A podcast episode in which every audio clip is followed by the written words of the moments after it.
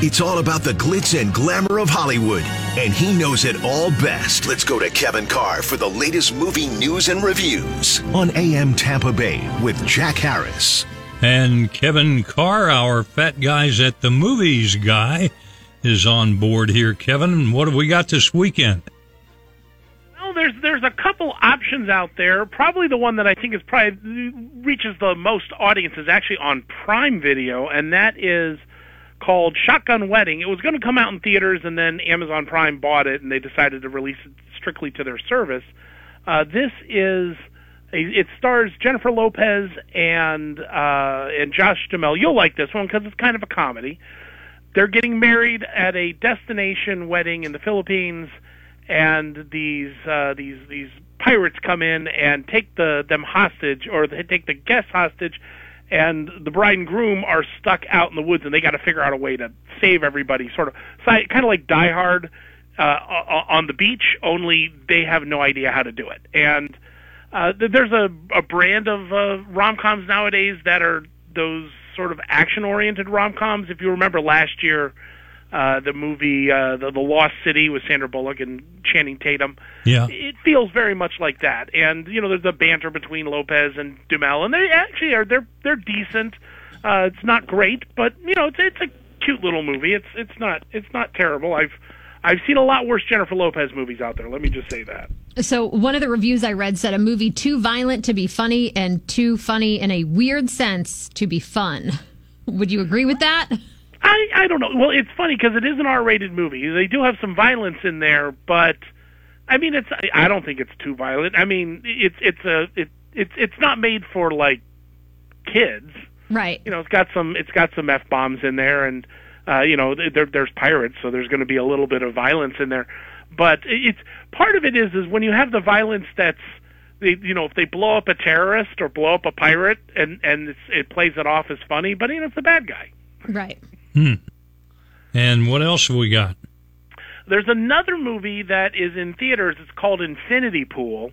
And this one's a little weird, so I'm just going to let you know it is not for everybody. It's directed by Brandon Cronenberg, who's David Cronenberg's son, uh, and it's exactly the kind of movie you'd expect uh, from having grown up with David Cronenberg. It's about this. Uh, it's another people who are on vacation. They're they're at this resort, and they go off the resort to do a sightseeing tour and end up in an accident that kills somebody, and then when they're arrested, they're they're they're told, well, you know, we usually put you to death, but we have this weird way of getting out of it. It's this sort of surreal, bizarre, almost uh, you know, almost science fictiony kind of thriller, but kind of grounded in the dark side of humanity and how they deal with it.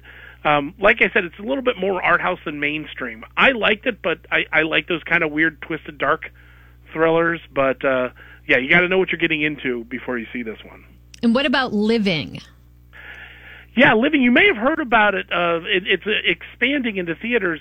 Far farther this week, uh, Bill Nighy just got an Academy Award nomination for it. It's about a guy who's a, kind of a, just a stuffed shirt bureaucrat, uh, played by Bill Nighy, who discovers he's uh, got a terminal illness, and so he decides to, you know, sort of get a pet project at you know the municipal building where he works to try and get this park build built for kids and sort of try and live his life in the last couple months he has. It's actually based on an Akira Kurosawa movie, so it has some good roots to it. It's a very charming movie, and Bill Nighy is fantastic in it. And is it a British film? It is a British film, yes. Okay. Originally a Japanese film, but yeah, it's a British film. Oh, went from Japanese to British. well, there have been there have been weirder trips down the road. I'll tell you that. now we're still watching that uh, series Hot in Cleveland. Have you ever seen that? Oh yeah, I've, I've seen that one. I and and I'm I'm not too. I, I go to Cleveland all the time, so I don't know if I'm even hot in Cleveland. That's the only. have you seen any hots in Cleveland? Oh, I have seen. There's there's there's there's there's some good stuff going on in Cleveland. Let's just say that. Okay. Well, Kevin Carr and you can find him at fatguysatthemovies.com, fatguysatthemovies.com. And Kevin, we'll talk to you next week. All right, have a good weekend. And that's Kevin Carr right there.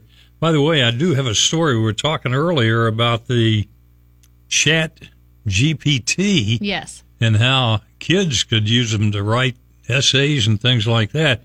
And I got a story here uh, downloaded. A University of Tampa spokesman, I think this is from Fox 13, says faculty are holding discussions about the increasingly prevalent AI technology called ChatGPT, how to deal with it, uh, because they said they want to limit student access to it uh, on their networks and servers and devices like that because they're using it to write complex mm-hmm. essays and they're not supposed to do that. Yeah, there's already a website actually to where teachers can copy and paste the the essays into it, and it'll let them know whether or not it thinks AI wrote it.